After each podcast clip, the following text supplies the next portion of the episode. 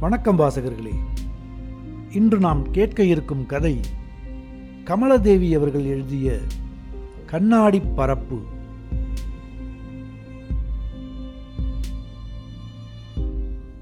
மறந்துவிடக்கூடாது என்று இரண்டு மூன்று முறை எனக்கு நானே சொல்லிக் கொண்டேன்.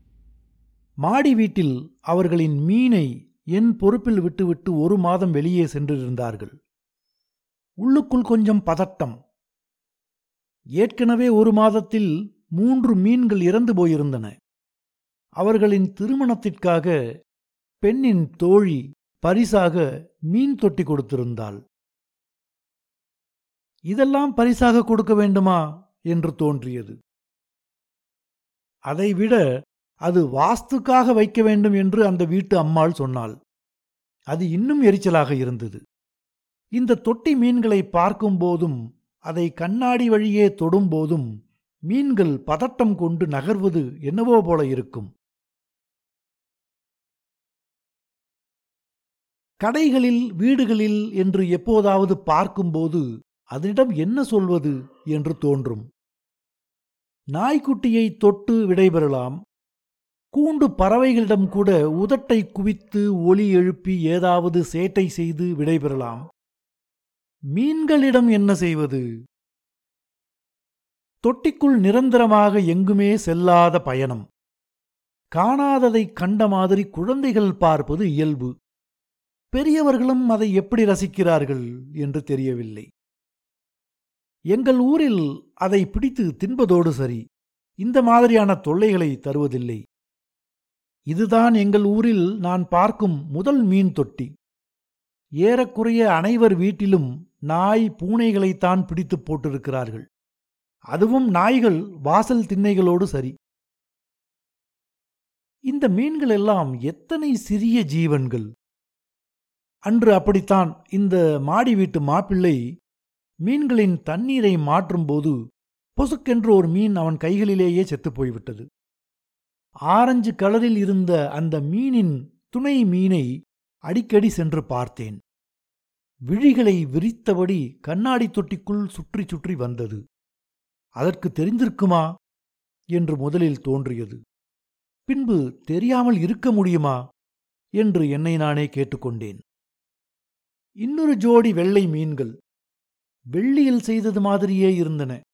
உருவமே சிறியது. வயிறு மட்டும் குழந்தைகளின் வயிறைப் போல தொப்பையாக இருந்தது. அந்த இரண்டுடனும் இந்த ஒற்றை மீன் சேர்ந்து கொள்ளுமா? என்று அடிக்கடி வந்து உற்று பார்ப்பேன். இறுதியில் அந்த ஒற்றை மீனை என்னிடம் விட்டு விட்டு சென்று விட்டார்கள். இதோடு நான்கு முறை அவர்களை அலைபேசியில் அழைத்து மீனிற்கான உணவு பற்றியும் தண்ணீர் மாற்றுதல் பற்றியும் காற்று பற்றியும் கேட்டு அவர்களை கடுப்பாக்கி இருந்தேன். கடைசியில் அவர்கள் உனக்கு தோணும் போது போய் வீட்டை திறந்து பாரு என்று முடித்து விட்டார்கள். முதல் இரு நாட்கள் மறந்து விடுவேனோ என்று மீனையே நினைத்து கொண்டிருந்தேன். அடுத்த நாளிலிருந்து உணவு உண்ணும்போது சரியாக நினைவுக்கு வந்துவிடுகிறது.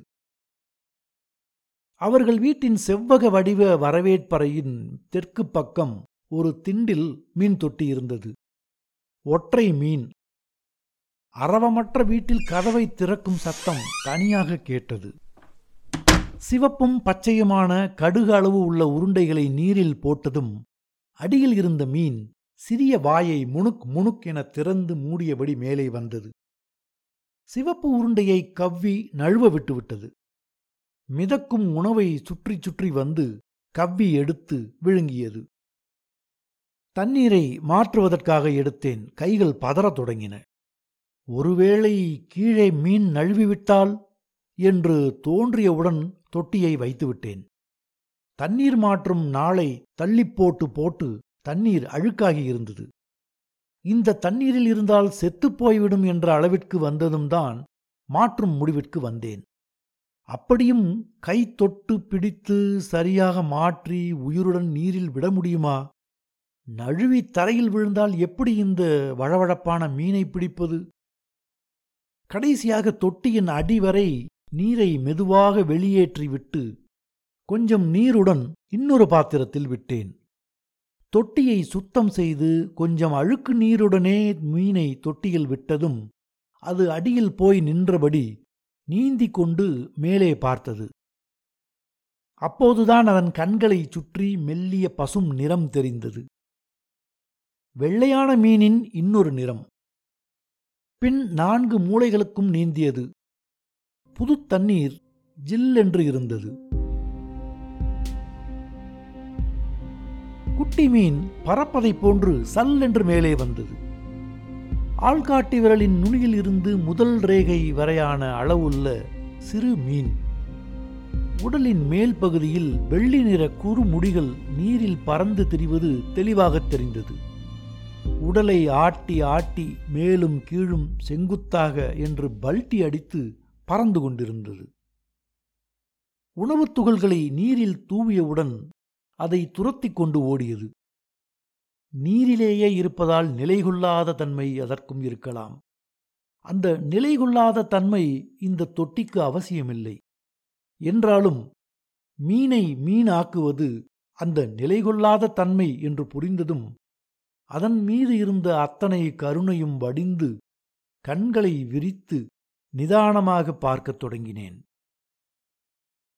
அடுத்தடுத்த நாட்களில் அதற்காக ஜன்னல் திரை சீலைகளை விளக்கி திறந்து வைத்தேன். அதனுடன் கொஞ்ச நேரம் இருக்க வேண்டும் என்று தோன்றியது.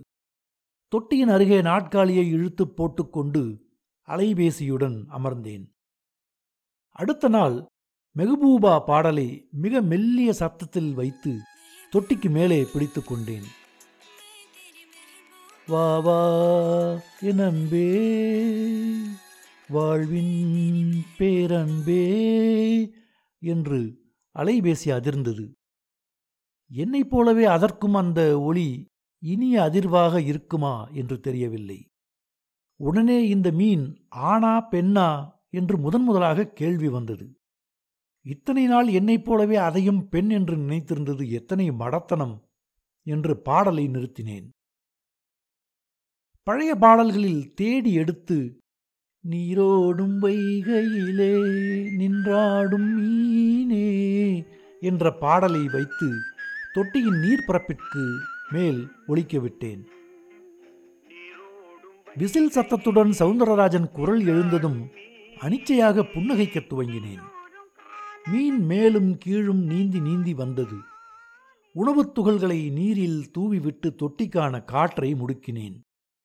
ஒன்றுமில்லாத தண்ணீர் ஆக்சிஜனேற்றம் அடையத் துவங்கியது. தரையில் விரிக்கும் மெத்தையை எடுத்து வந்து மீன் தொட்டி அருகில் படுத்து உறங்கினேன். மெல்லிய சத்தத்தில் டிஎம்எஸ் முடித்து சத்யபிரகாஷ் ராசாளி பாடத் துவங்கிய நேரத்தில் பசி எடுத்தது. தலையை உயர்த்தி தொட்டியை பார்த்தேன். தொட்டியின் அடியில் மீன் செதில்களை மெல்ல அசைத்தபடி சிறு அசைவுகளுடன் ஒரே இடத்தில் இருந்தது. அந்தியாகி இருந்தது. கீழே சென்று சமைத்துவிட்டு சாப்பாட்டு தட்டுடன் மாடிக்கு வந்து மீன் தொட்டிக்கு அருகில் அமர்ந்தேன். மீனிற்கு வாட்டமாக தொட்டிக்கு மேலிருந்த ஜன்னல் பலகையில் அலைபேசியை வைத்துவிட்டு மீன் உணவை தண்ணீரில் தூவினேன்.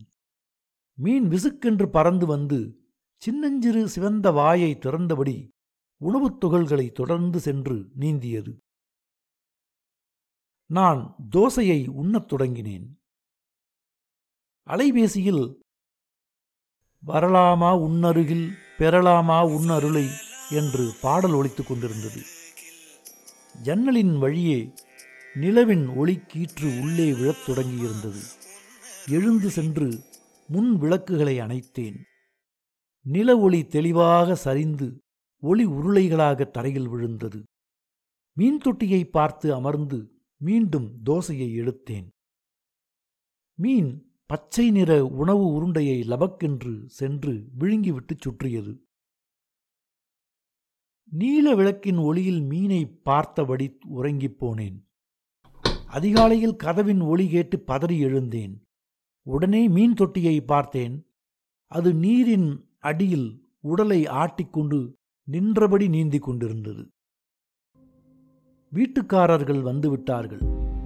சட்டென்று உதடுகளை குவித்து கண்ணாடி பரப்பில் முத்தமிட்டேன். நான் பார்வையை விளக்கி வெளியே வரும்போது முத்தமிட்ட பரப்பை குட்டி மீன் முட்டி மோதிக்கொண்டிருந்தது இடையில் நிற்கும் கண்ணாடியை ஒரு முறை தொட்டு தடவிய பின் கதவை நோக்கி நடந்தேன்.